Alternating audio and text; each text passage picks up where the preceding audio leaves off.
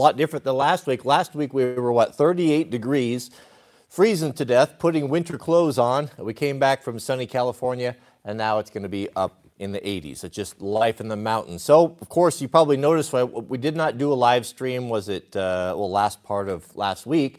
Mrs. W and I went down to Los Angeles uh, for VidCon. Now, VidCon is a conference uh, for people that are, um, I guess, content creators, uh, not only for fans, but as well as for creators themselves that want to go uh, maybe learn what's going on, learn particular skills, uh, how to um, how to edit, uh, how to do SEO on the back end, ideas, what's happening in the future. You get to hear a lot uh, from people that are leaders of the industry. So that was really interesting. So, how it kind of works out is you have three tiers or three levels. This takes place at the Anaheim Convention Center. Interesting fact, by the way, uh, there's a lot of people that hate on California and, and rightfully so. Uh, they are the chief of sinners when it comes to leftist, crazy, lunatic policies. However, Californians, especially as someone that's from an Oregonian, um, Californians have a very terrible rap. Um, people don't particularly like them. Um, why? Well, the biggest complaint is is that they what they do is they flee the sewer that they've made, and then they show up to your state, and then they start imposing the very things that uh, that they didn't like. You know, it's kind of a, a, the vicious cycle. However, I have grown up with all these anecdotes. I understand it. My grandfather, my grandfather was an Okie. An Okie is someone that was raised in Oklahoma. And now we know the story. The Okies when the Dust Bowl came during the, the Depression, the Great Depression, they weren't able to farm their land. And my, my family was caught in the middle of that. And they all made the, the westward migration, and many of them went to the agricultural areas of California. Now, in the 20s and 30s, California was really the breadbasket uh, of, of the country. Just an incredible, California has more than any other state. If you just strip away all the politics and you just look at natural resources, the perfect weather, beauty, amazing coastline, mountains, you know, it has everything. It really it really does. You could just about if it was run efficiently, California could probably produce the majority of the world's food. I mean, it wouldn't really wouldn't really surprise me. So, granddad who never had a bad thing to say about anyone. I, I, can't even remember. I spent my entire life with him, you know, from, from the time I was just born up until, you know, up into my 20s or so. I never remember him having a bad word about anyone except for California Man.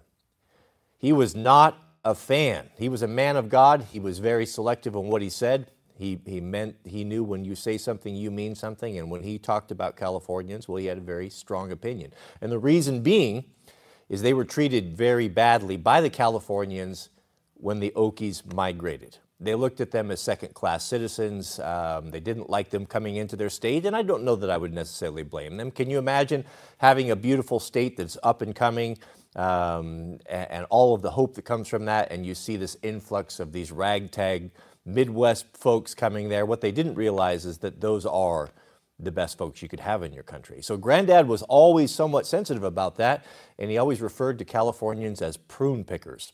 so, so I was raised with a bias towards Californians, and then as an Oregonian, you know, et cetera, et cetera, et cetera. However, I have to say, Mrs. W and I have been to California. We go there quite a bit. I think maybe it's because we share a border. Uh, it's easy. It's a two-hour flight. There's just so much to do down there. I have, next to Texas, I don't know that I've ever been treated nicer than people. And it's not just one off. Yeah, of course, you know, there's the aggression and the driving problems and the politics and all that. But it just comes down to meeting folks, just face to face, whether it be the server at the Mexican restaurant or the concierge at the hotel or just general people that I've met, I found people to be very warm, inviting, and very, very friendly. So, shout out to California man, who, who I'm going to officially give coast status just because of the way that we were treated. So we had a really good time down there.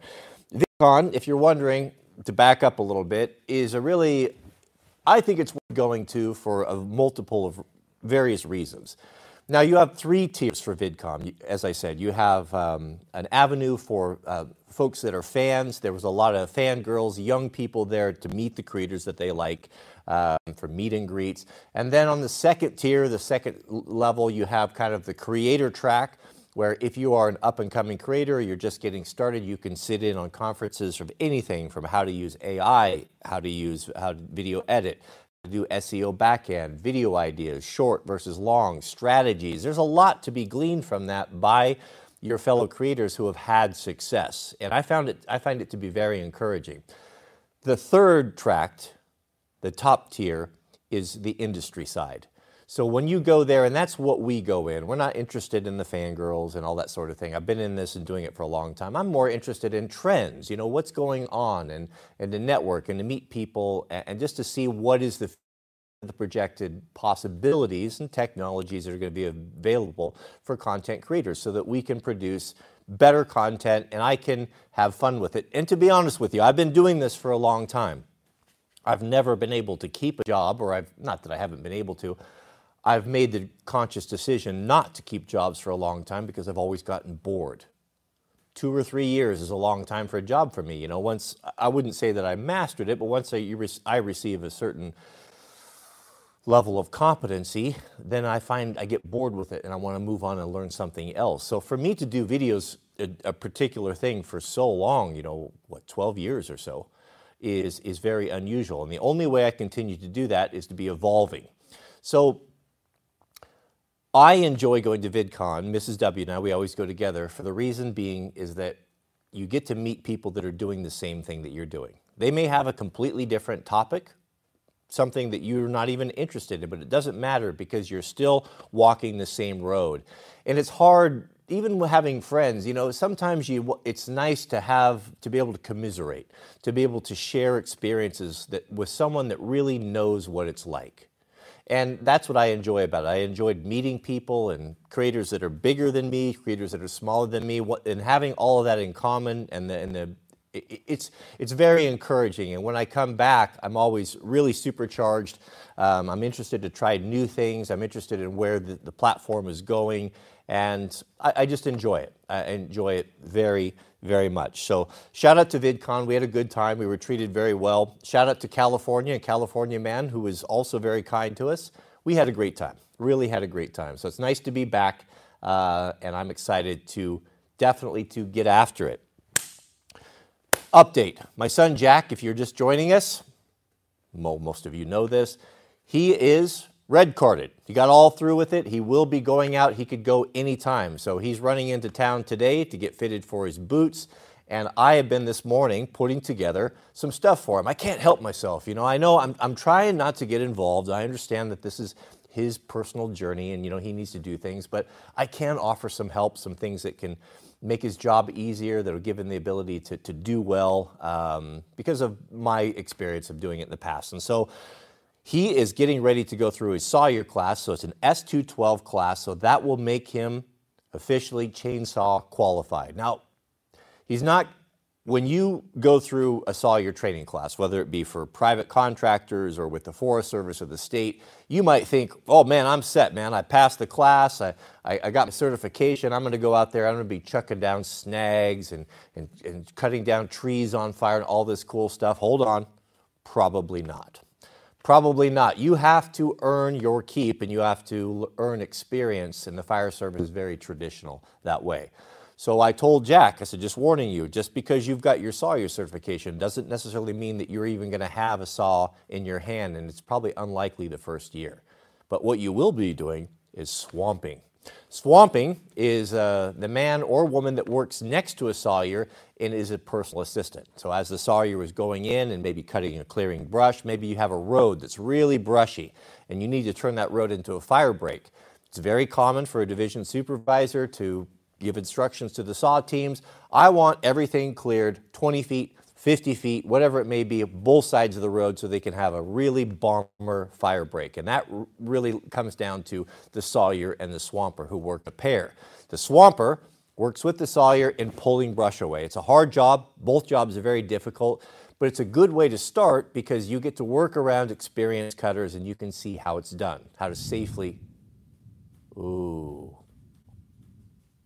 we are not off to an auspicious start this morning. If you heard that, a big boom of lightning, that means lightning strikes, which means bad fire. Lightning strikes or dry lightning storms up here are very dangerous because they strike all over the place in that dry grass up in the forest and they start fires. They can start fires up to two weeks later. So we will be definitely be watching that today. Jack could leave at any moment. Um, or, or, not. You know, once he's qualified, once he's certified, he will be up and running. So we're scrambling around here trying to get things put together for him.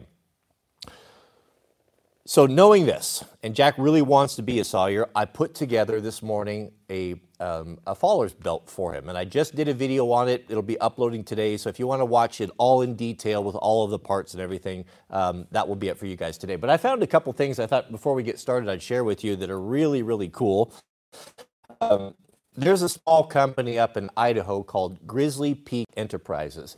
It is a small family run business uh, that is uh, up in Pierce, Idaho. Here it is Grizzly Peak Enterprises.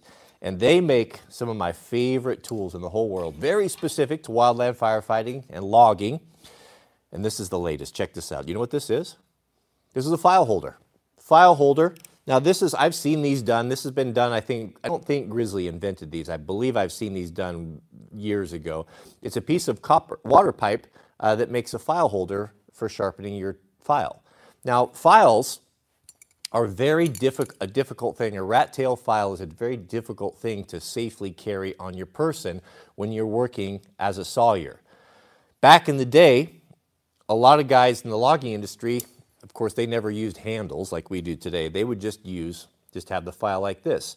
And they, my granddad, he used to work in the forest. He told me that he worked with a guy that would keep this in his boot. They had an 8 inch or a 10 inch boot, and he would slide this down alongside of his boot. And then when he needed it, he could reach down and grab it, pull it out, file his saw, and that all worked well. Well, why would you keep it in your boot? Well, that's very sharp.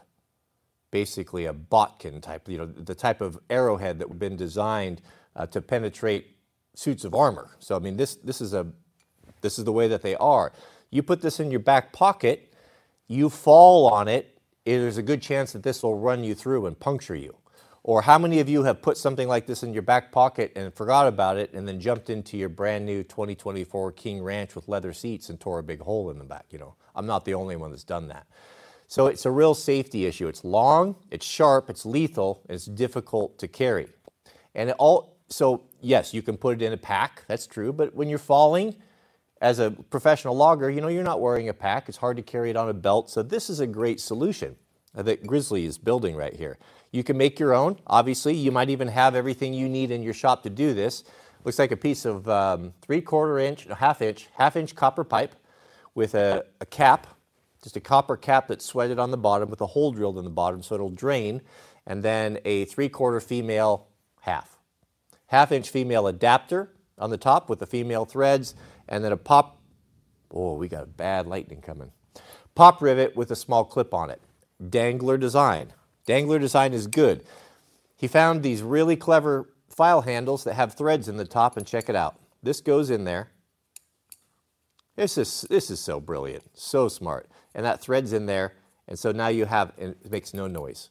The file can't even touch the sides, rattle or rattling around. Not that it would matter too much. The copper is going to be softer than the file, so that's not going to damage it. But isn't that a nice setup? Right there, very clean and simple. The dangler design is very nice because if you have this on your belt, it is moving around. So it's not hanging on stuff. You like when you're in the brush, working in the woods, the forest, as we say with the war band, the forest taketh. The forest giveth and the forest taketh. The forest taketh a lot of things away for me, it's taken a lot of Benchmade knives away. So if it's not tied on or hooked on, you're most likely to lose it. Everything, all of those branches are just little green hands that want to rob you of your expensive gear. Well, you can get hung up on stuff, and so having this loose, loose, it just kind of moves with you. And if you were to fall on it, obviously you're going to be protected. You know, so this is a great, great tool. I would really encourage you to either make one or buy one. $18 from Grizzly Peak Enterprises up there in Idaho you'd be hard pressed, and that comes with the file handle. You'd be hard pressed to make that on your own. So I got one of these for Jack. He's not going to need it this year. being a swamper, uh, uh, possibly, but I, uh, he'll have it if he needs it. He'll have it. So um, it, has been very fun. I, am living, certainly living vicariously through my son uh, and enjoying that. And it just, I remember back to my first experience and the fact that he gets to do this and he's working with good people and a good company. I'm, I'm so proud of him. I'm so thrilled. And he, he's going through and he's doing it with his best friend. So he's, he's got a buddy to go through there. So very excited for Jack. Here's his belt that I, I made for him right here. So just a basic setup right there. I got him, I found a really cool vintage steel solid bronze belt buckle. This is an old one. I'm guessing probably from the 70s or 80s on eBay. And I put, I installed that on his new belt, uh, Faller's belt. So that'd be kind of, that's kind of cool right there. So Grizzly Peak Enterprises sheath with a German small axe, small wedge pack. You know, being a new faller, I didn't think that he needed a big heavy wedge pack. You know, he's not going to be doing the type, he's nowhere near as experienced as I am, and he's not going to have those needs even on his second and third year, most likely, unless he really gets a lot of training. But just a basic kit that will help him. He can use it uh, to assist his sawyer and, and to do well. And then I put him up a scratch tool with the mod, with a zip tie mod, also the dangler design. So there it is. That, that is the, and I got a full video on that that I'll be putting up today.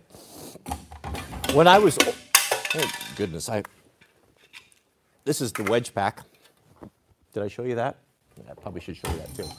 So I use the big wedges, but if you're just professional homeowner grade, you're just a firewood cutter, this setup, this belt, is would be really good for you. It gives you one-handed access to an axe. You could put your small forest axe in. There's a variety of different sizes. You can get them accordingly.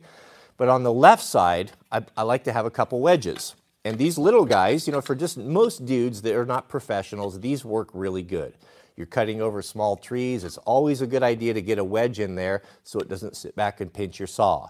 Or if you're bucking something particularly difficult, you can use this to keep it from pinching your tools. There's just, this is something that needs to be in your kit if you're working with chainsaws and doing bucking or felling. These are kind of hard to keep in your pocket. You know, I don't like to have things in my pocket. It's always dangerous. You're always slipping and tripping and falling when you're working in the woods. So you want to be clean and smooth as possible and, and try to mitigate injury. So these fit really great in this excellent designed little wedge pack. Again, Grizzly Peak Enterprises, aluminum, lightweight. These are all handmade, beloved. These are really, really nice and affordable. You know, like that file case is like $18. You know, these are not too far from that. You know, these all have to be made by hand and they're very nice. But look, look at the design. Got a nice retainer on there. You can keep those in there. They hold very firmly. They don't rattle. And then you have them on demand. Right there, nice and tidy. Pull them out. It's a great, great kit. So if you don't have something like that, you might want to consider it, put it together, and wonderful, wonderful tools. While I was ordering Jack stuff, one final thing that I found that I hadn't, I've never used before, but I actually am going to put this on my own personal belt, is a little different design of a file holder. Now this one is similar. I mean, it does the same, basically the same thing, but instead of the dangle design out of the copper, and this one's probably half the weight, which also appeals to me. This is, better get my fire gear ready. Uh, this goes slips right on the belt. So going to fit right on your faller's belt. It's going to be a little bit, you know, less jangly. It might be a better fit for some options, some guys, but really well made. It's got a little detent right there, so it, it locks in very good. But there you go. There's your file, kept safe. It's going to drain in the bottom. And if you want, if you want to have a belt-mounted option that'll fit on a two-inch belt, then there you go right there. So shout out to our friends over there at, at Pierce, Idaho, Grizzly Peak Enterprises. I'm not, I'm not affiliated with them. I support, want to support them because they're a good company. And um, I think when we were very, when our channel was just getting going, I think that they sent, sent me a, a free axe scabbard or they supported us in some way. So I've always had a real fondness in my heart for those good folks over there. Oh man, my favorite time of the season. Where's my phone? goodness, nothing but. I don't have. Uh, did I sit down here without my phone? Stand by. How I possibly got over here without my phone is beyond me. Nothing but the best production.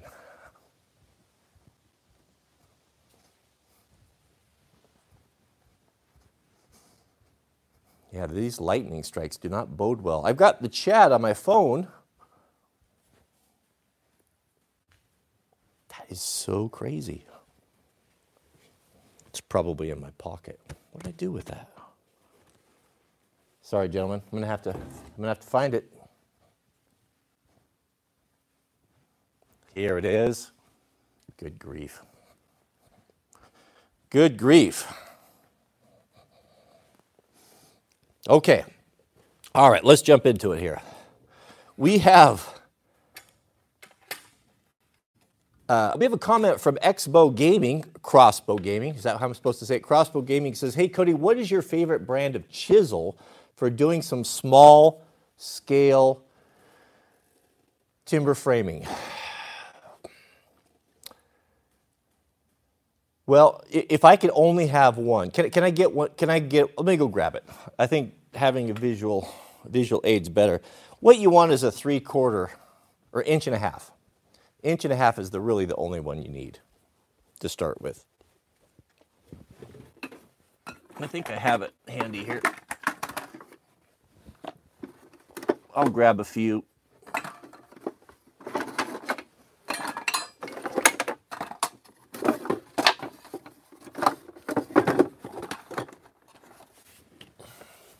a timber framing chisel and needs to be a little bit different than an ordinary chisel in just the just the, just the scale and size of the thing right so it's is this my two i have a two yeah this is my this is my inch and a half right here so this is the one that i that i've used pretty much exclusively uh, when i built the 12 my first 12 by 16 cabin right here. And what I bought was a, a Robert Sorby. Now, this, if you haven't seen a timber framing chisel before, this is basically what they look like. They're quite big. Inch and a half width is, is your bread and butter. If you're working with normal sized timbers, six by sixes, eight by eights, you know, right in there, corner posts and such, your mortises, your mortise and tenon, the jointery that's going to work is going to be typically inch and a half. Two inch I have as well. Two inch is a lot more difficult to work with. Uh, the inch and a half seems to be the sweet spot. But I, I think I, I, can't speak high enough for this one. Uh, this is made by Robert Sorby. Uh, I believe they're made in the UK. There's going to be a lot of good ones out there. I'm not saying that this is the only one. It's just that it's a, it's a good price point and I have pounded and pounded and pounded on this. I, I built my entire first timber frame cabin traditionally, meaning with very few power tools. I would pre-drill a little bit, but I chiseled all that out, did all the joinery with this one chisel right here, and just wailed on this thing over and over again, thousands and thousands of times. So I would recommend it. I, I didn't, when I was looking at them, I didn't want to invest in, in one of the super custom ones. They were so expensive, and I don't know that I need to. So having a chisel like this, an inch and a half, a Robert Sorby or equivalent, you could even get a vintage one. You know, here I, I believe is one that we were, nope, that's a, that's a different chisel. But it's also uh, something you can consider and maybe do, you can make yourself or you can buy these, is it's nice to have a sheath for your chisel. When you're doing, if you want to do a timber frame project, you're going to have two tools in your hand a lot. You're going to have a mallet, a striking mallet. You're going to pound on this with either hard rubber, urethane rubber, or wood, or hard plastic. You, of course, you'd never want to beat on a good chisel with uh, metal. It would destroy it. And that's why you see that there's a metal ring on there to, to protect that wood from mashing out. This would be a hard, hard wood. I think it's a hickory, most likely a hickory. Uh, but having a sheath, that fits on your belt. So you can keep this on your belt. The problem that you do is you're going to spend a lot of time honing and sharpening this to get it just to have a perfect, perfect flat edge on it. And in one mistake, and you do like I did, and you sit your chisel down on top of your work, and then you bump it or knock something and it falls on the ground, and then it puts a chip in your prized chisel. It'll absolutely break your heart. And it takes hours and hours to file that out. So having a sheath that you can keep on you is good advice. If you don't want to wear a tool on you like that, then what I would recommend you do wherever you're working, have about a three by three foot piece of plywood and put that down underneath of you. wherever you're working. Just get in the habit of doing that. And then anything you drop, any edge tools, uh, sharp tools, will not get destroyed and not fall on the gravel. And just a little pro tip that I learned the hard way. Some of these, and if you want to make your own, you can do that as well. One little thing that I've really enjoyed, I have one that has a, a little spot for a pencil, a carpenter's pencil, and that's really handy. So you've got your chisel and your marking device all in one tool, and that's a pretty good way to go. But I, would recommend the Robert Sorby tools. They're not the most elite, but they're a good utility tool for affordable price of that the quality has been excellent for me. I've, I've not had any complaints at all. Goodness, we have a super chat from Mr. Lenny213 kicking it off. Welcome, Lenny. Lenny writes, I really appreciate your work and advice regarding being ready for the coming struggle. Coming from the East, God bless, and love from Ireland. Yes, we, we shout out to Ireland as well.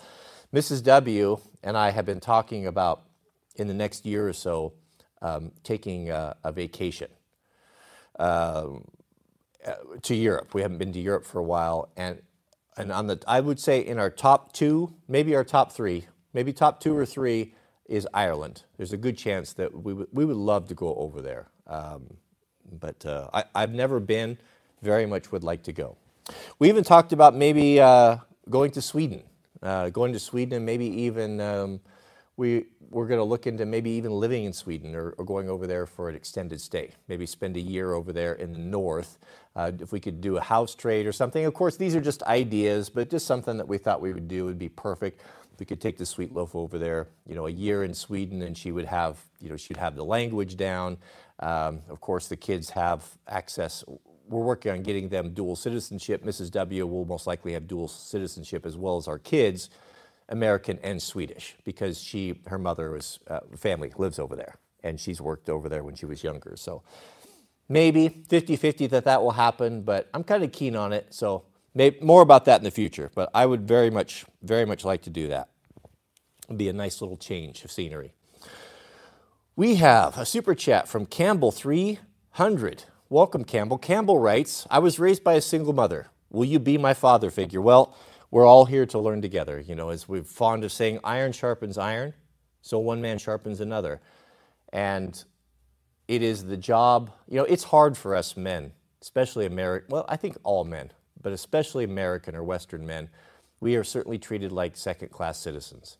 We have, we, we basically live in a gynocentric uh, uh, world, culture, uh, that uh, does not is not currently looking upon favorably, looking upon males and masculinity. But we don't care. Uh, we know the truth, and we know that we are the prize, and we, are, we know that it's men that keep the country going, that it's men that invent everything and make the world livable and as comfortable as it is today. And without us, all of it will, the wheels will come off very quickly. We have an obligation I know a lot of us don't want to contribute. We realize that we wake up when we think, okay, well, this country, this society, these Western women, they don't want us, then, uh, then fine, we won't participate. And there is a very strong desire to not to participate when you don't feel like you're being respected. That goes, you know, that's manifesting in many ways. It's manifesting in, like I've talked about, I no longer open doors for women. Um, the last couple times I did it, I was reviled or given a dirty look. I no longer pull over to the side of the road to help a woman changing her flat tire. I'm not helping any of them. If they don't want my help and they want to be strong and independent and do things on their own and, and they, they never tire of telling us that there's no difference between the sexes, then they're fine. They should be completely capable to handle all of their problems on their own. So I don't lift a hand for them anymore outside of my own. My wife is an honorable woman. I show her and treat her with the greatest of respect. I'm very chivalrous. My daughter, my neighbors, our friends, trusted women, women that are in my inner circle, of course, they're treated as good as I can treat them uh, with respect, traditional values, because they're traditional women. Now, when it comes to men, you know, and the reason why I'm going on about this, like um, Campbell, you know, points out, I take a very different view. If I see a man coming up behind me, I'll hold the door for him. You know, no homo here. I'm just saying that I, I, I understand the struggle as being a man, and, and I'm not going to I'm not going to step away from that. I'm going to be there participating. I'm going to put a lot more men than I am with women until we get if they're going to talk trash about us and treat us badly and tell us how we're no longer necessary and we're obsolete and to- toxic masculinity, then fine. You do it on your own. You go your way, and we'll go our way. Uh, and then we'll wait. It won't take too long uh, for the apology. And then when I, we experience proper contrition and the proper apologies, then we will then consider maybe going back to some of those traditional values uh, that you are clamoring for. But thank you, Campbell. Mr. Juan Padilla, shout out to you, Juan. Juan has got a comment. Juan writes, Hello, I was raised by a single mother and I'm not familiar with tools. Well, none of us were. Don't feel bad about that. No, not one of us came out of the womb knowing about tools and firearms and all these things. We had to be taught. So let's not get uppity and, and thinking we're, to, we're better than the guy next to us because we, were, we benefited from another man who either took the time or whatever, shared his knowledge and experience that he learned and handed those things down. If a man has not had that opportunity, his single mother was irresponsible, didn't couldn't lock down a man, you know, everything that goes along with that, that is not your fault. You are not inferior, you're not stupid, you're simply ignorant in the regarding tools and techniques and that's only because you haven't had someone to show you. So let's start with that. There's no no one showing throwing any shade here. No one is looking down upon you, especially me. I understand that I know things what I've learned is because men in my family took the time to show me. Men that I worked with took the time to show me. So we're, that's what we're here to do. So let's, let's be patient, let's be kind, and whenever you have an opportunity for a young man that comes to you or seeks your advice, don't turn him away. Spend some time with him, show him some tools. You know, how many of you guys, like me, if when you get into the the hard and heavy work of, of, going through your tools and organizing your life and, and, and scaling things down, simplifying, you're going to have a lot of excess. How many times have you went out and bought something because you couldn't find it, and now you've got two or three of these things? You know, beloved, put those things together. One of the most difficult things to do when you're organizing and you're trying to get your life in order is you walk into a chaotic space, a garage, a shop that's just been let go for a long time, stuff stacked all over, boxes of random stuff, is you can get overwhelmed. You don't want to get into the habit of just shifting things around, moving things around, because if you move something from here to here to deal with it another day, you haven't caused any, you haven't changed anything. You simply have created another job for yourself to deal with later. What I would recommend you, you might consider doing is get yourself a big tote or a tub, something of pretty good size, and sit that across there, sit that in a spot in your shop, and all of those things that you just are too expensive or too good to throw away, but you really don't need them and you don't need them cluttering up and, and complicating your life. You know, just strip your life down to the bare essentials, keep the best quality things that you have, let the other things go, put them in the box Maybe you don't know who to give them to. Maybe you're not sure what's going to happen, but put them in the box and start building that stuff so that if and when there's an opportunity where a young man or a young person comes into your life or your kids come up of age where you can start putting together and hand these things on to them. We have a responsibility. No one's going to look care for us, beloved, as men. There are no social programs for you. There are no halfway, very few halfway houses for you. Women, single mothers, the whole, the world is their oyster. oyster. Social programs, programs for this, programs for that, shelters. Is there anything for you? There's not. So the government is not going to be there. No one's going to be there for you except for you. And so I, it seems to me that as men, we're all in the same boat together. The world doesn't care for us. Society doesn't care for us. Most women don't care for us. The only thing that we have is one another.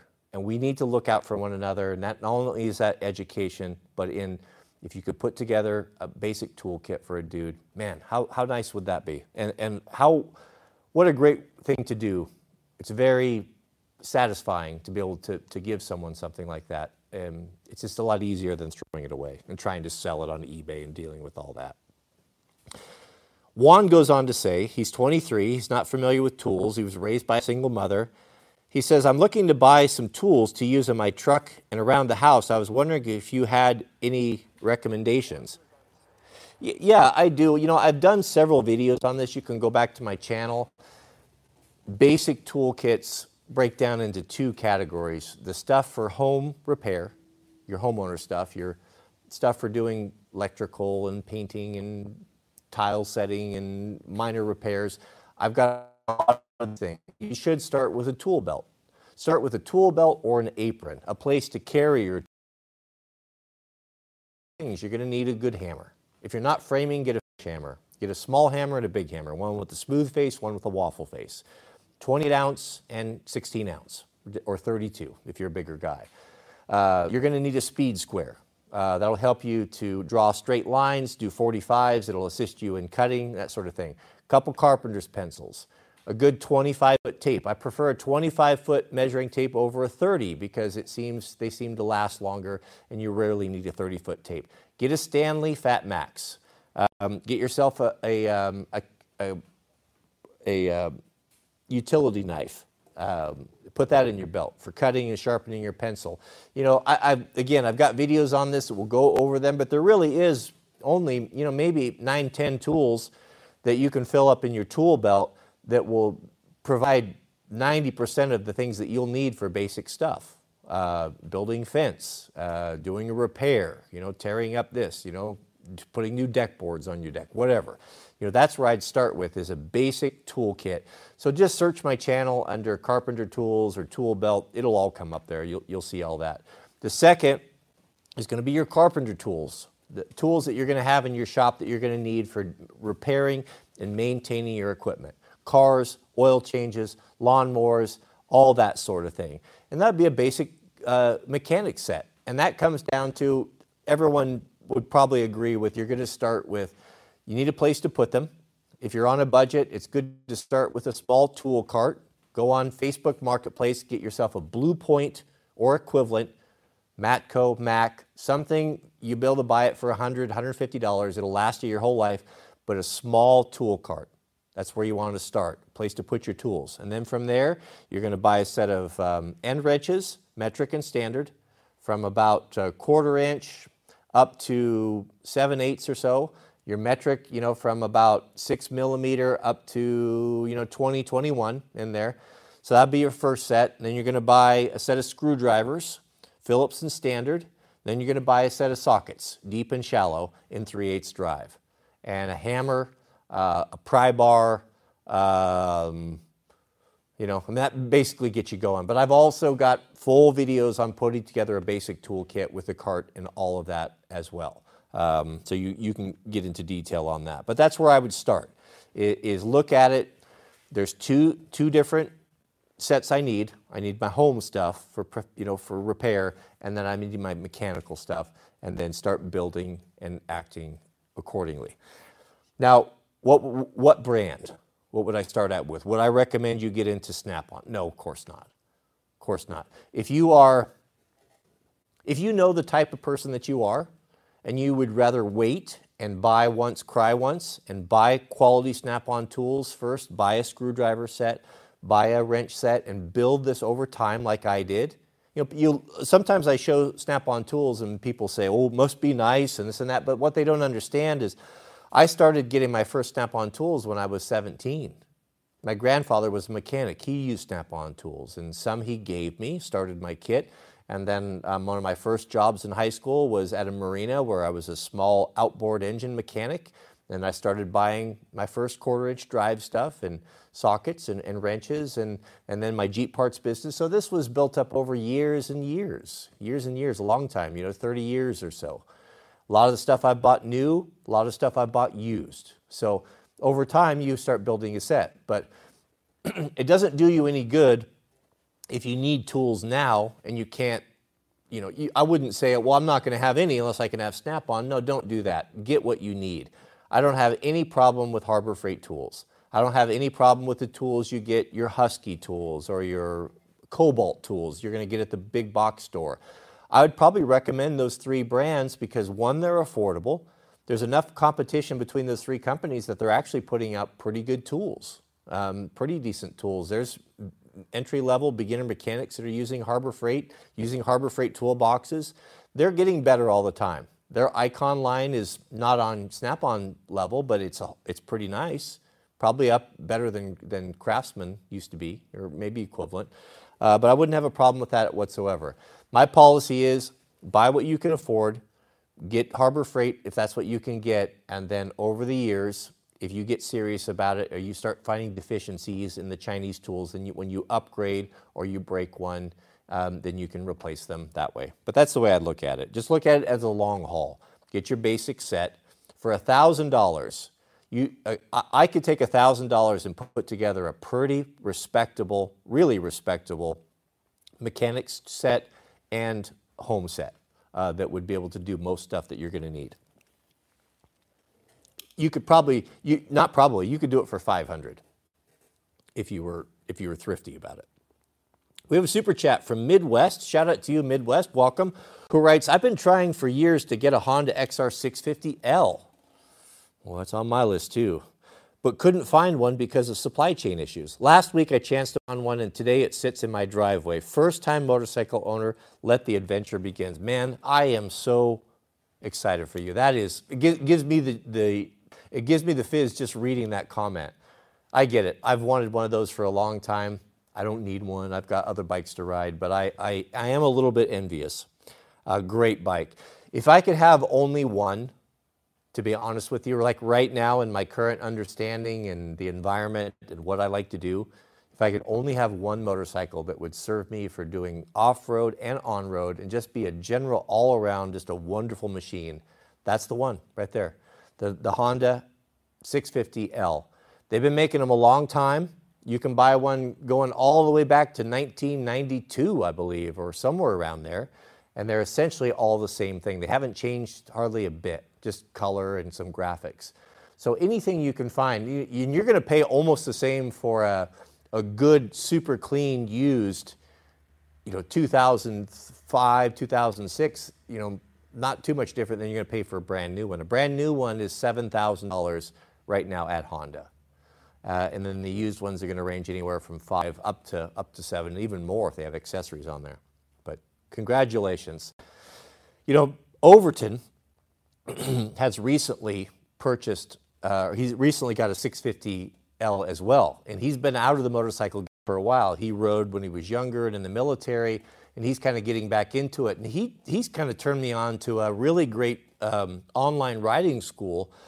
and I forget the name of it, but maybe one of the middlemen or Overton can throw that in the link that might be beneficial to you guys that are kind of getting back on motorcycles, have been away for a while, or you've never been on one and are a little bit intimidated. Um, there's no reason to go out there and put yourself in danger. The, the education is there.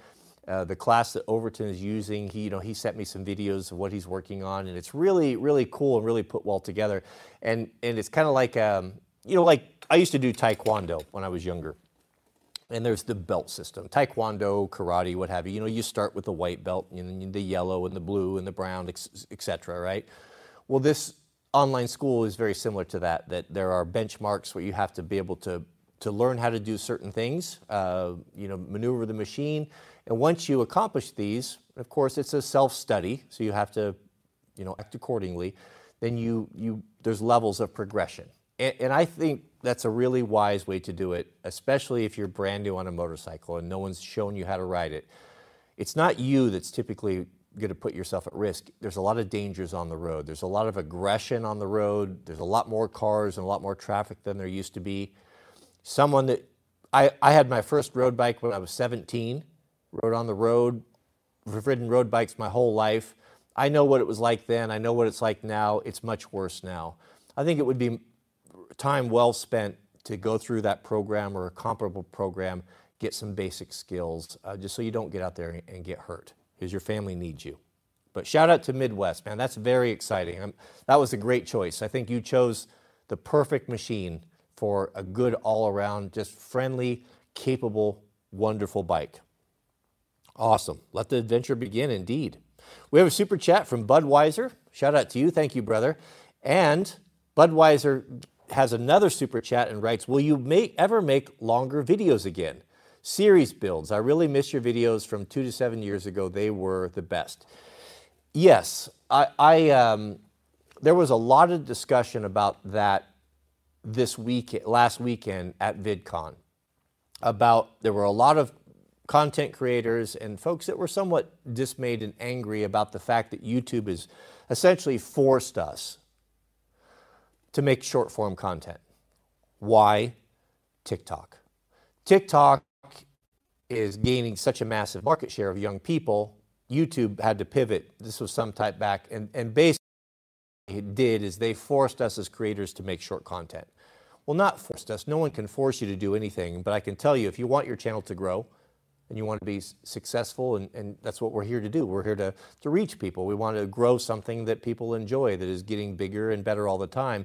You were forced to do short content. It was either do that or die, essentially. Look at Nutnfancy's channel. He didn't do short content. Is it growing? You know, I'm not picking on him. I'm just pointing out that if you don't adapt and don't follow the algorithm and follow trends, then you, you're really going to be stuck um, and become irre irrelevant. Now, I know this all very clearly now um, with, the, with hindsight, but when it was all taking place, you know, I was just, we're just trying to figure it out. And it really tears your guts out to spend a lot of time on long form content only to put it up where it's shadow banned or very few people see it. And so it just takes away the motivation.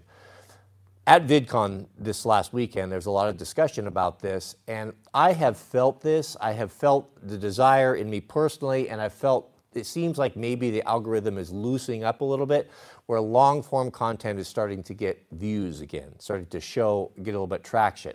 I think people are pushing back. I think that, yes, kids and young people, they like that short content, but those of us that are older, like, you know, just like Budweiser is talking here, we enjoy that longer form content. We want to work in our shops, maybe turn the computer on, enjoy it, have it playing in the background, and that's just not something you can do with shorts. Shorts require constant attention.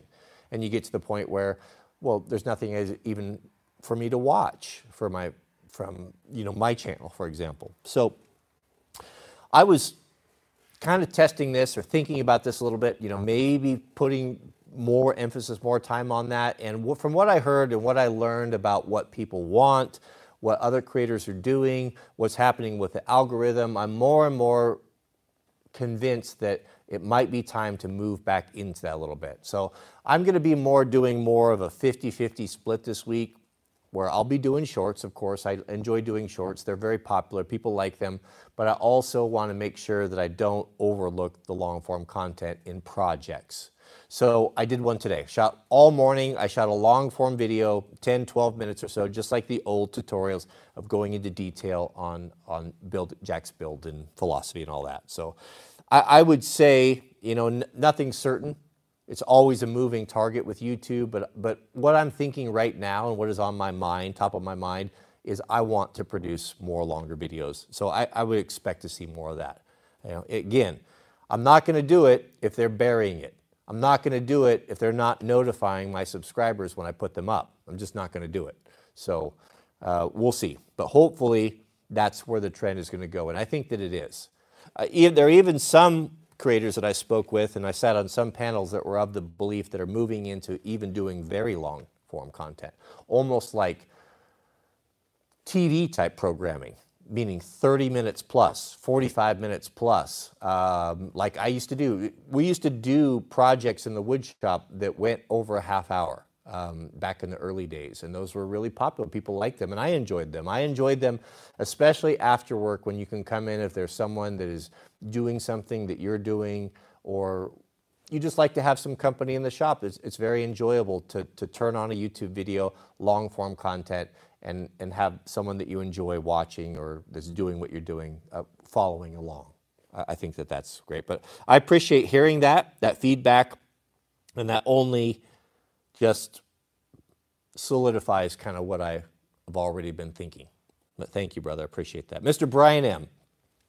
Welcome. Good to see Brian back in the chat. Brian writes, the folks are going to be loving their radio packs when they come in come in. I got mine on Friday. So Brian has just received, that's the first report that I've heard back from the, the three Radio Proho kits uh, arriving into you guys' hands. Yes, 100%. I'll, I'll tell you, you know, people have been asking about merch and doing different products and such. I field no less than a dozen or so opportunities from companies big and small that want me to get product in, products in front of you guys.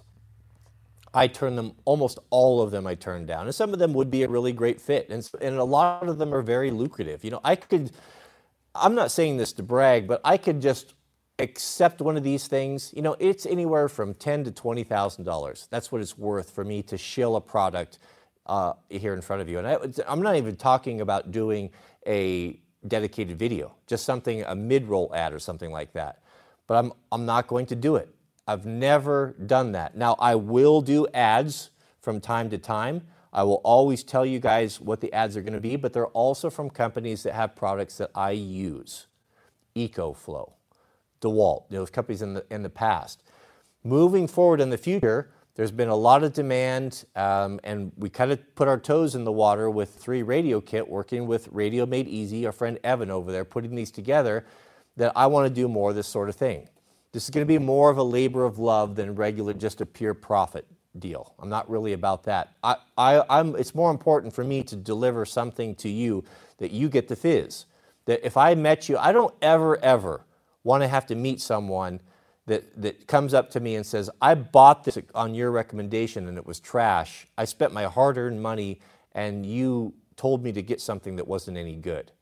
I, am not consciously going to do that. If something is going to be delivered to you, especially if it's our product, our branded stuff, like our three radio kit and hopefully future products with Evan, it's going to be something that I like and I stand behind 100% and that I'm using currently or actively using.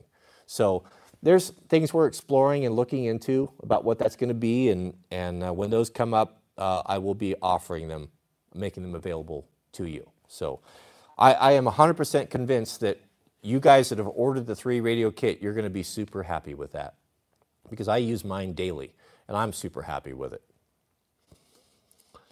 Thank you, brother.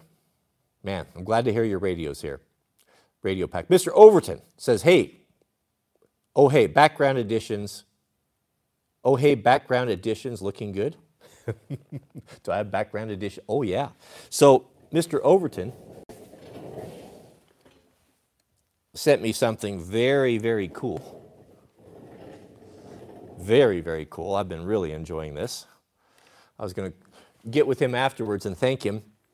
So, do you guys know what this is? I wasn't sure when I opened it. I believe this is a cartridge from an A10 Warthog. Look at the size of that thing. This is the uh, case with a primer in the back there. And this is the projectile. That's pretty big, huh? Here's the cool part. Here's a cross section of the barrel. See the rifling? Little focus. See the rifling in there? that's, that's something else. Uh, you know, I've seen, you, you've all seen those YouTube videos of an A10 and the ferocious cannon mounted on the front of those things and, and the speed. Can you imagine these big old honkers uh, coming at you at how many thousand feet per second? Goodness, gives you the gives me the shivers just thinking about it. That is pretty cool. Yeah, I thought that. Thank you, brother. I'm gonna I gotta call you and, and get get the detail, the skinny on where that came from. But that was that's a very uh, a very very cool thing. I really appreciate that. And I have also, Mr. Overton sent us the best small micro rig that I have seen so far. Um, and I'll, I'll be doing a video on this for you. There's a lot of, well, a lot of you want plates, armor plating, rifle plates, and, and the carrier and all of that, or maybe you're in the process of buying or saving for that. It's a big, that's a, that's a big investment. It's a hard thing to get.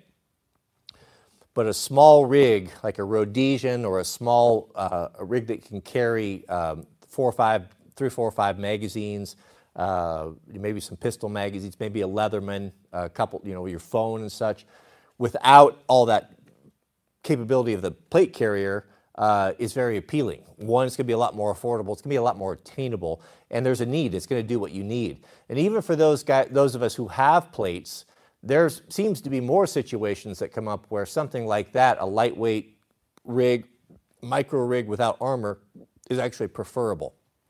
And it, you almost get to the point where, well, I, I'd make the argument that you'd probably need both but I'll be sharing that with you as well. So Overton sent that, and that is a, a beautifully made rig. I want to go over that. I, I, want to wear it around and use it a little bit before I speak to it too, too much. What I find with things that are really well designed and really well thought out, it's the little subtlety, it's the nuance that makes the difference between the high quality and just your regular stuff like your Condor or your 5.11.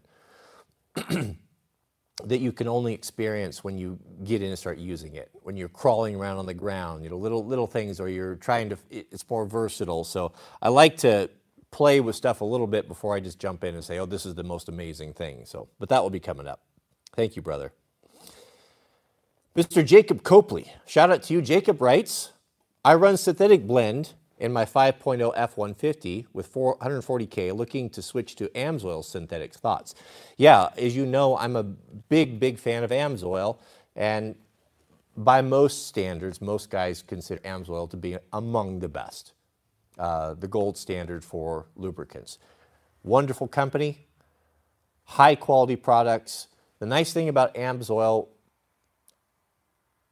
what my experience has been with AMSOIL, I use them on two sides. I use all of my lubricants for the most part. I have a few things left over, but going forward, if AMSOIL has it, then that's what I'm going to buy. High quality, fast delivery, good site, and then if you sign up, um, you, you can sign up for a preferred customer and you save 25%. And when I order something, sometimes it's here the next day, never more than two days away. So yes, I would encourage you to do that go set up an account. Uh, uh, you can sign up and prefer a customer account. You'll get the savings. You can put all of the fleet of vehicles that you have in the website in your garage. It's easy to use. And then when you want to reorder, you just click there and it'll just list down there very cleanly everything that AMSOIL uh, manufactures for your vehicle. And it just helps. So when you're ordering, you can click, oh yeah, oil filter, air filter, um, bike, bike, bike, whatever the lubricants. It, it's, it's very handy. You know, life is busy. It's complicated. There's a lot of stuff that Proho has to keep track of. And that has been a management tool that's helped tremendously for me. Just another thing I don't have to worry about. Put the motorcycles in, Mrs. W's car, Jack's car, put it in the garage, and then when it's time to order, you just simply, everything's there. Uh, it's a very, very good company. But I would encourage you to do that. I, I love AMSOIL. And their cleaning products and just their general shop maintenance stuff, small lubricants or their version of WD-40, uh, Mudslinger, uh, M&P lubricant is all just top notch. Good packaging. Um, when you get like their aerosol cans, you know, they're not gonna, like sometimes I get WD-40 where it gets down to third left and it runs out of gas and it won't do anymore and you throw it away. Know, it's just, everything about it is really, really good. I, I really like that company. 150, 40,000 miles on F-150? Yeah, you're just getting warmed up, man. Thank you, brother. Mr. Campbell, 300, writes, thank you for the response. You're welcome. Campbell says, I live in England and the beating down of men is much worse here. Yeah, I, I know that. It's nice to see someone telling me being a man is good. Yeah, and just hold, don't, don't worry about society. All of this has been done. There's a, you know, the old saying is, you know you're over the target when you're receiving the flak. You know, if you're not over the target, then you're not receiving any pushback. You're just, you're not threatening anyone. You're not, there's, there's no point of even attacking you. You're just irrelevant. If you find as a man in society that you're constantly under attack, you have to ask yourself why. Well, the adversary, those of us who are people of faith, people of the book, understands that if you really want to destroy society, you need to attack the families. If you can break up the families and get the kids out of the control of the in good influence of Christian parents and put them in st state indoctrination centers, public schools, universities, then you can program them any way you like. You can put this, these false ideas, these wrong ideas, this leftist uh, lunacy, you can put that into their mind and there's no check against it because the family's been dissolved. And what is the cornerstone stone of, of the family? Well, the chief cornerstone of the family is, is Jesus Christ, the example. But after that, it's the Father. The Father is, is the priest of the home. God has made us in His very own image. We, had, we didn't crawl out of primordial ooze. We have been given the authorship of being heads of our household, priests of our household. God has given that authority. Many of you maybe haven't heard that before didn't realize that, don't know this. Well, this is a tenet of Christendom, and this is what's under attack. So take solace, I guess, in realizing that the fact that you are under attack, uh, that there is a reason for that, and that is because of the power that we have. We have been made in the image of God. Do you know, beloved, that we have, how many cells do they tell us that they have in the body, in our body? And each one of these cells has a certain voltage.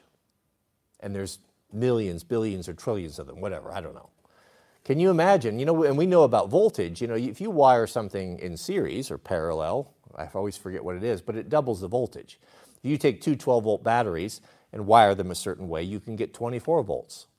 So if you take cells that all have, you know, uh, two, three, four volts, whatever it is, and those are all combined, if that power could be harnessed, and, and utilized and focused and controlled. Can you imagine the, the power that, that, that a human being would have with the Spirit of God within them?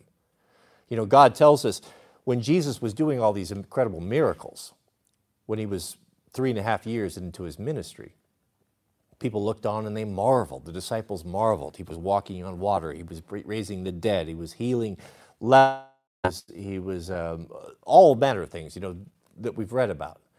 He says, Oh, you think this is amazing?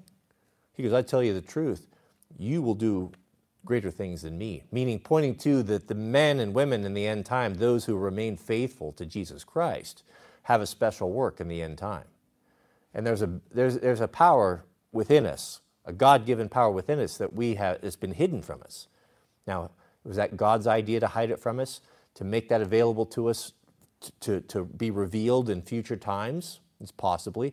But there also seems to be the adversary is working very hard to, to confuse us, to take that right, that, that, what's the word I'm looking for? That inheritance, that promise, uh, the potential power that God has given us to make us believe that we're powerless, that we're insignificant, that we were, we're not special, we're not created in the image of God, we crawled out of a swamp. That's not true, beloved. That's not true. Every one of us has that ability. The only thing that we need to do is remain faithful, to trust God and remain faithful. You know, when one of the early members came to Paul and says, What must I do to be saved? He came to the head, the, the head elder or, or, or the, the most prominent man of the early church, came to him and said, What must I do to be saved? Now, today, if you went to a pastor, he would say, Well, you need to take these classes, and then you need to sit down with me and, and, and, spend some time. And then you've got to go to church for a certain amount of time. And then if you'd follow all this stuff, then maybe you could get baptized. And then, and then you can agree to all of the, the 20 tenets of the particular church that you're getting involved in. And then and only then will you be, maybe be fit or qualified to be called a child of God. Now, is that biblical? Do we need to go through and jump through all these hoops? I would say we do not. What was the instruction of Paul? When the unsaved man, when the unwashed man came to Paul, the leader of the church at the time, the man who has written over half of the New Testament, and said, What must I do to be saved? What did Paul say? You need to believe on the Lord Jesus Christ. That was what he said. He didn't say classes, he didn't say going to church, he didn't say any of these things. He said, What? He said, You need to believe on the Lord Jesus Christ. Simple, right? It starts right there. You know, the good book tells us that, the, that true wisdom, the fear of the Lord is the beginning of all wisdom, of true wisdom. What does that mean? So I have to be afraid of God. Well, many of us already are afraid of God. If we were raised in a hell and fire and brimstone type of Christian organization that beat that into us and used that to control the people, fear, a fear based religion, then you may look at God that way. But once you grow up and you start to read yourself and you start to see how God interacts with people, what He's done in the past, what, how He has struggled to save humanity, you come away with a very different impression, your own impression, and that's the right impression. That the fear of the Lord is the beginning of wisdom. What must I believe to be, what must I do to be saved? Believe on the Lord Jesus Christ. That's where it starts. When you come to God in humbleness, not in pride or haughty spirit or arrogance or with dogmas or a pre built religion, you come to Him with contrition in your heart. You look back on your life, you take a hard look in the mirror, and you ask yourself if you were honest with yourself, if you weren't just blowing smoke, and you realize, yeah, to be honest with you, I'm not particularly proud of the man that I am. I'm not proud of what I have done and said to people that supported me, family. I haven't always been the best husband. I put my hobbies and my own personal wants ahead of the needs of my children, etc. We've all, we've all sinned and, and, fallen short of the glory of God. None of us, none of us be up here on a, on a high horse lecturing to any one of us. We're all in the same boat, beloved. We're all lost sinners, and we all have one hope, and that hope is, is that the pure life that Jesus Christ led, He's given it to you as a free gift, but you have to accept it. The fear of the Lord is the beginning of wisdom. True wisdom and understanding and true salvation, uh, salvation comes from coming to God with a, with a contrite heart, putting away all the things you think you know, and to be teachable. Get down on your knees in your closet. Ask God for forgiveness for what you know you've done. Ask Him to bring into your mind the things that you've done that have offended Him, that have hurt people that you weren't even aware of so that you can repent for that also. And come there with the, with the attitude I'm not sure about this. I'm not even sure what to do, but I'm tired of living this way. I'm tired of living with sin and regret and, and fear and anxiety. I want to have this peace that defies all understanding. I want to walk with you. I want to, I want to be with you in the kingdom. I, I, I don't belong in this sinful world. This is a wretched place. God will in no way reject you. I don't care what you've done. I don't care what your past is. If you come with a, with a, with a teachable spirit, a willingness to learn, and a contrite and contrition in your heart, that's where you start. And right there, you will be closer to God than so many people that have been a lifetime in the faith. I'll tell you, it's as simple as that. So don't be discouraged by what society has told you and especially run you run down your masculinity or you're toxic or whatever. God has a plan for you, but he not he's not going to bend your ear. He's not going to twist your arm and force you to do it. You've got to come to him. you've got to partner with him. You got to free will is the thing that God respects the most, and He wants you to serve Him because you want to, not because you're doing it out of fear or obligation, or think that you're going to earn merit. You're not earning any merit. He says that your righteousness, my righteousness, is as a filthy rag. And what is a filthy rag in the Old Testament? It's a menstrual rag. Just to put a fine point on how filthy and unclean that we are, even when we think that we're righteous and holy. Compared to true holiness and righteousness, we can't even coexist. If God were to show up here today in our sinful state, his very existence and the glory and majesty of his purity would destroy us because light and dark can't live together. Unless we're wrapped in that, arb, in that robe of righteousness, that pure, clean life that, that Jesus provided for us, then we can no way even coexist with God until we're transformed in the last day. But until that transformation comes, He's given us a, an advocate. He's given us a Savior that we can claim what He's done, not of our own account, but what, of His account. The dark side, 66, says, Are we going to bring back the Bible study videos? Well, have they ever left? You know, we mix them in. There isn't, I've had people ask me to separate in the past. Hey, we like this, we don't like it. Can you do a separate channel? Um, I like the other stuff, the tool stuff, but I don't like this stuff. It, it, it, it can't be separated. It, it's intertwined. I wouldn't be here to share these with you. I wouldn't have a YouTube channel if it wasn't for that. And I'm not going to be the person that's going to be ashamed of the gospel. I've always professed it. I've always boldly proclaimed my faith and my belief, regardless of the consequences. And I've paid consequences for it. But what can be compared to that? There's no worldly honor or glory that could take the place of the blessed assurance that comes from knowing the Savior and being safe in the bosom of God. So, are they coming? Have they left? Probably. I, I don't. I, I would say so. We've talked about. There's been some interest in maybe Fridays or having one day on the live stream where we um, where we have a particular topic. And, and I, I'm, I'm thinking about that. I'm sleeping on it, thinking on it, and we'll see.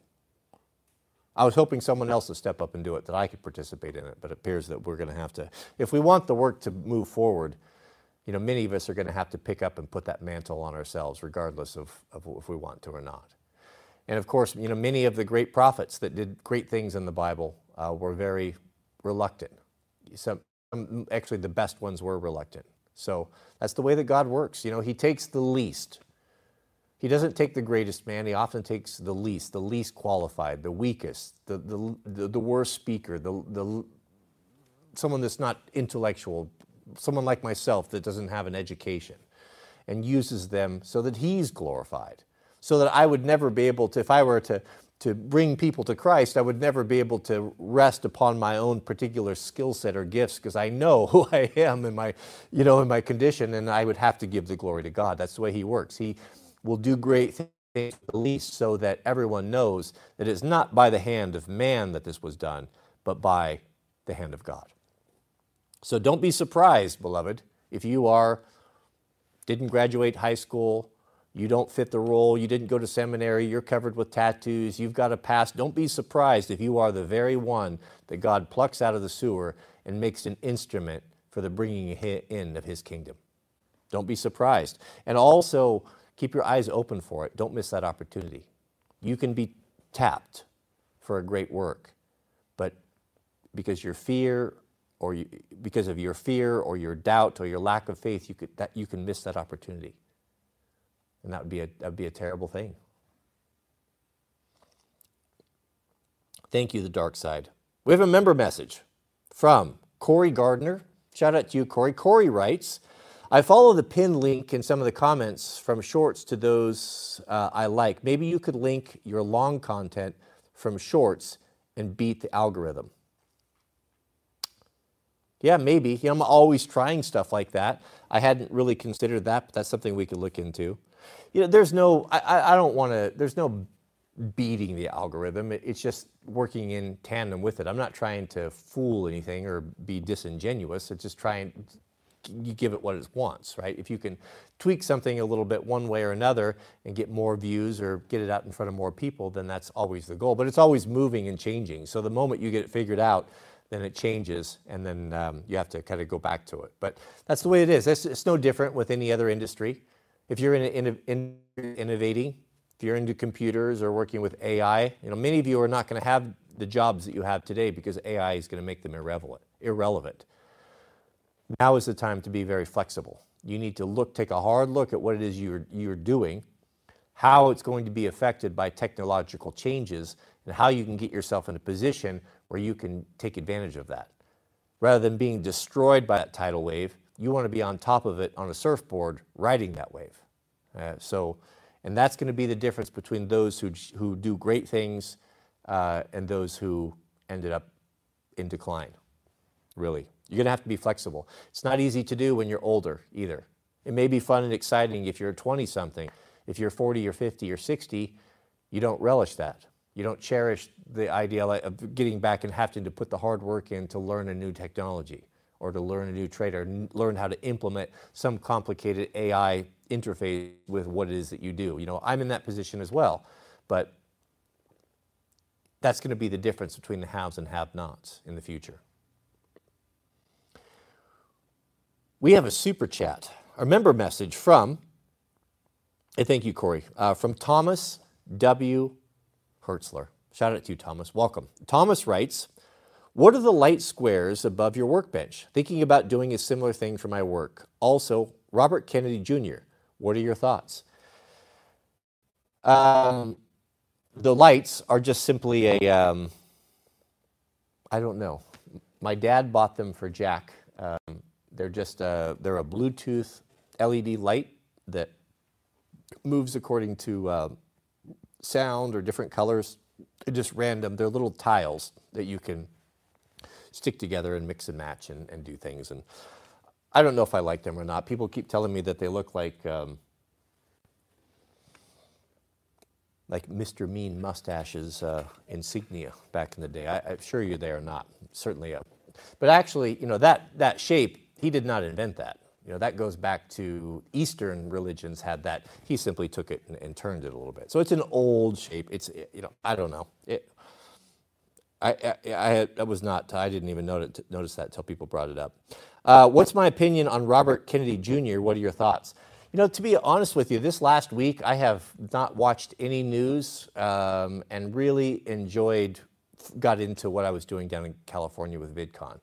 Also, Mrs. W and I had a wonderful time together. It was, it was one of the few times we had four days, you know, without kids and, and re- just really enjoyed one another and talking and hanging out. And I just couldn't care less. So I don't know. I don't know what's going on. I heard all the controversy and canceled this and people talking about this. It's the latest thing.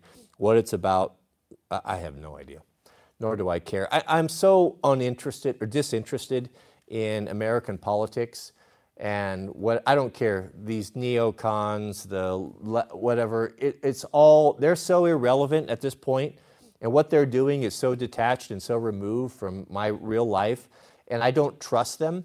I think that they're liars for the most part, not all, majority of them, self-serving. How is it that a U.S. senator can move in, become elected, have a net value of thirty, forty thousand dollars, and then at the end of a couple terms be worth 10, 20, 30 million dollars. How is that?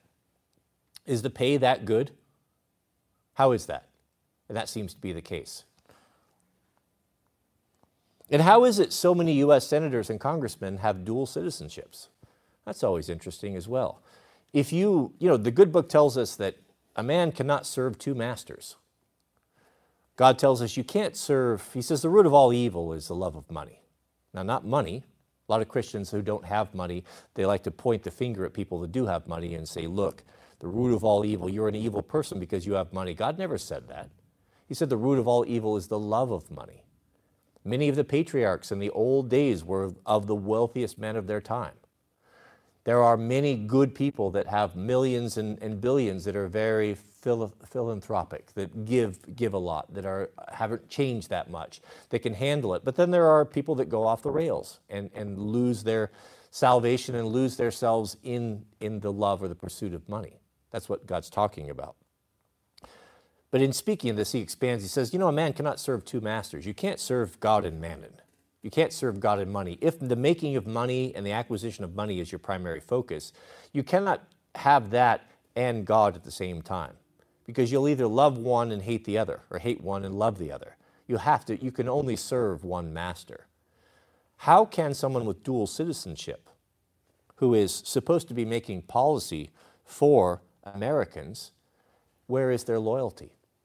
If you're loyal to another country, then where is your loyalty there or is it to America? And what happens when there's a conflict of the two nations? Then where does the loyalty go? Just saying. We have a super chat from Mr. Kent Aldridge. Shout out to you, Kent. And new member, welcome. Kent writes, I claim my new life as an apostolic, apostolic Pentecostal. I love your conviction. God brought me back from a life on addiction. What are your thoughts on the firmament? Flat or round? Is the government lying? The government is cert- certainly lying, without a question.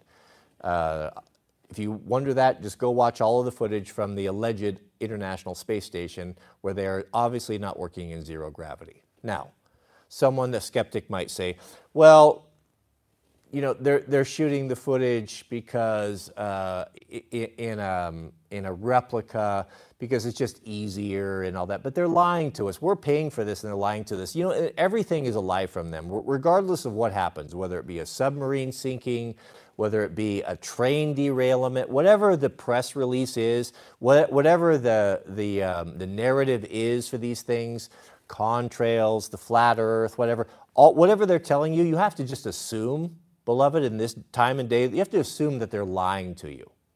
Everything is about protecting the government. The government doesn't care about you.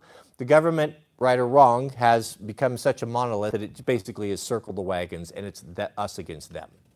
And the more you complain about what they're doing and the more you push back and the more weapons you buy, the more that that divide is going to be created. Where you gets to the point, like we have in the book, was it Ayn Rand's The Fountainhead or Atlas Shrugged? I think it was Atlas Shrugged, where the government ultimately turns on its own people and sees them as its true enemy. And that's where we're at today. They don't see you as, as um, uh, the people that they're working for, they see you as a threat to their existence, and they act accordingly. The same way with law enforcement. Law enforcement doesn't see you as a fellow neighbor, it sees you as the adversary, it sees you as the enemy. It sees you as someone that is, is not on the inside, that is not part of them, someone that they should be suspicious of, that they should automatically assume the worst. Now, who, whose side are they on? Well, they're on the government side. They are the enforcement arm of the crooked politician. The politician would not have any power if he didn't have the military and didn't have, especially the law enforcement. That's where it affects us. They are their attack dogs. So when you're out there backing the blue and, and supporting all of that and all those old neocon talking points, you are essentially supporting your oppressor. Taxes are theft, and the police are not your friends. The police are your enemy. We have a super chat from Lenny. Shout out to you, Lenny. Lenny writes Would you advise a semi auto five round shotgun or a 22 long rifle handgun to protect my family and property? Would love your thoughts on this. God bless.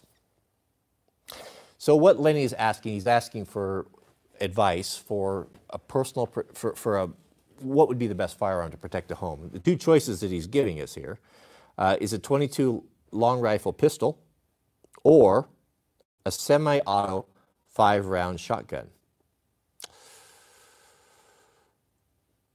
Well, neither would be a good choice, uh, to be honest with you. Um, if, if we're talking about just a pure home defender, you know, it depends on so many things.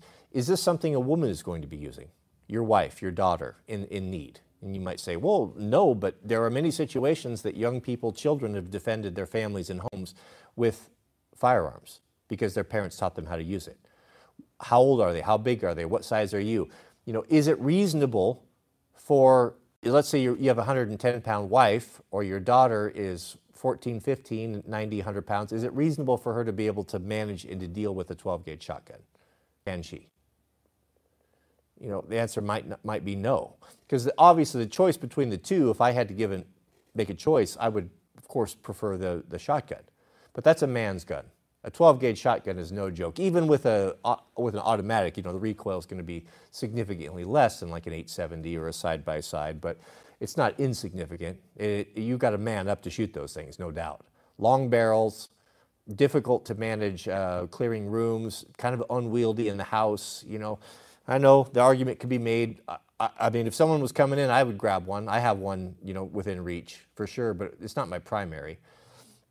22, on the other hand, um, more people are killed with 22s than any other caliber, so they are effective. Uh, however, it's not ideal. If you get someone that is motivated, you can put multiple rounds into them and, and they'll still come at you and get you very little stopping power. And if anybody's wearing even thick clothing, wintertime, backpacks, um, can be enough of a deterrent to prevent it from being lethal. So, given that choice, that's not ideal. Now, would it be better to have that than nothing? Well, of course, uh, of course, 100%. But given those two choices, and not knowing your circumstances and who's going to be using it, etc., I would have to go with the uh, with the shotgun with the shotgun. The shotgun is very versatile. Both of them are very versatile, but the shotgun's more versatile. In a pinch, in a bind, the, for, the shotgun be, can be pushed into many, many different roles. Great home defender. double aught buck's not going to have over penetration. It's not going to require tremendous aim, uh, but you can also load that with slugs. If you needed to do deer hunting and you live in an area where it's not the range is not going to be too far, it can be loaded with bird shot for small game, upland birds, etc., etc., non-lethal. A lot of different options for that. Door breaching. It's a very, very versatile piece of equipment. However, it takes specific training. It's very hungry. Ammunition is large, difficult to, you know, slow to reload without practice. It's not a golden, it's not, it's not a, a silver bullet by any means. I think as a rule for a home defender, I would have to side with Clint Smith's philosophy, and the AR-15 is by far, far the best choice for all around. But, uh, but the shotgun would be my choice. Good question, Lenny. Let us know what you, what you come up with. And we have a super chat from I am a toad, a toadile 15. Thank you. Thank you very much. I sure do appreciate that. All right, beloved. Well, if that's it, I am going to shut it down. I see that uh, Jack just pulled in, and he is, uh, he probably has his brand new boot, so I'm excited to go, um, go see that. Go see that. He got, I, I think he's, he went in, I was going to have, we, were gonna, we talked about having some custom boots built uh, by our friends over at JK or even maybe our friends over at Nicks, and the lead time was so long. Jack kind of made the decision to do this not very long ago. There's not enough time for him to get custom made boots. He's got normal feet, so he can wear off the rack, unlike me. Uh, so I sent him in. He said, What boot should I get? And I said, You should get White's smoke jumpers um, because I know a good shop that will. It can be trusted to fit him properly. So I think he's got them. So i am excited to see what he ended up with. And we're going to today start putting together his red bag. So he's going to have to put together a bag for 21 day deployments, provide all of his PPE, uh, greens and yellows, hard hat, safety goggles, headlamp, all that line gear, that sort of thing. But his all his other stuff, the bulk of it, is going to be um, something he has to provide, tents. So he's got to have everything that he needs to survive in any environment for 21 days. So this is something I've got a lot of experience with, and a lot of the stuff that I had from back in the day, I'll be able to give to him. I've got the 14 pair of wool socks. I've got the 14 t-shirts, you know, all that stuff. So, and he's about my size now, so he can wear it. Um, I asked him about packs, you know, because I've got a good Mystery Ranch pack. I asked him, um, are they giving you packs, and, and what pack are they giving you? He said he wasn't really sure. Sometimes, if you're using issued packs, they're, they're not very comfortable, they're not very well designed. I don't know about this particular company, but that's usually the case because it's a big expense to equip a 20 person hand crew with Mystery Ranch, and not everybody's willing to do it. So I said, Well, you can ask him um, because it's very important. Boots in the backpack, your, your fire packer, are two of the most important pieces of equipment that you're going to have out for 21 days, long days, you need to have things that work with you. It's, it's very important. I said, well, ask your, ask your uh, squad boss if you can bring your, wear your own pack. And he said, yeah, no problem. He goes, actually, I got the same pack. Goes, if you have one you want to use, it's better, then you can use that. So I'm going to give him my stuff, and he can go through and put it together, what, how he sees fit, what works for him. And uh, at least I'll send him out of here with a good pair of boots um, and a good pack. And we have a super chat from Mr. Rick Gates. Thank you, brother. Appreciate that. Shout out to you, Rick. I sure appreciate your generosity. Rick's been with us for three years now, three year member. Goodness. All right. Well, thank you, beloved. May God bless you and your families. Uh, keep us in your prayers. Make sure you pray for Jack that he stays safe. Uh, we got a lot of good projects ramping up here. A lot of things going on this summer. I am running around here like a, busier than a one-armed paper hanger, uh, but I like it that way keeps me, uh, keeps me on the straight and narrow. So keep us in your prayers. Uh, Lord willing, we'll see you all tomorrow. And uh, I've got some fun videos for you. I'll get that long form content up. Should be posting right away. So jump on over there, subscribe, like, hit the bell. You get the notification, and uh, let me know what you guys want to see. And, and if I could make that happen, we certainly will. Thank you, beloved. We'll see you all on tomorrow's video.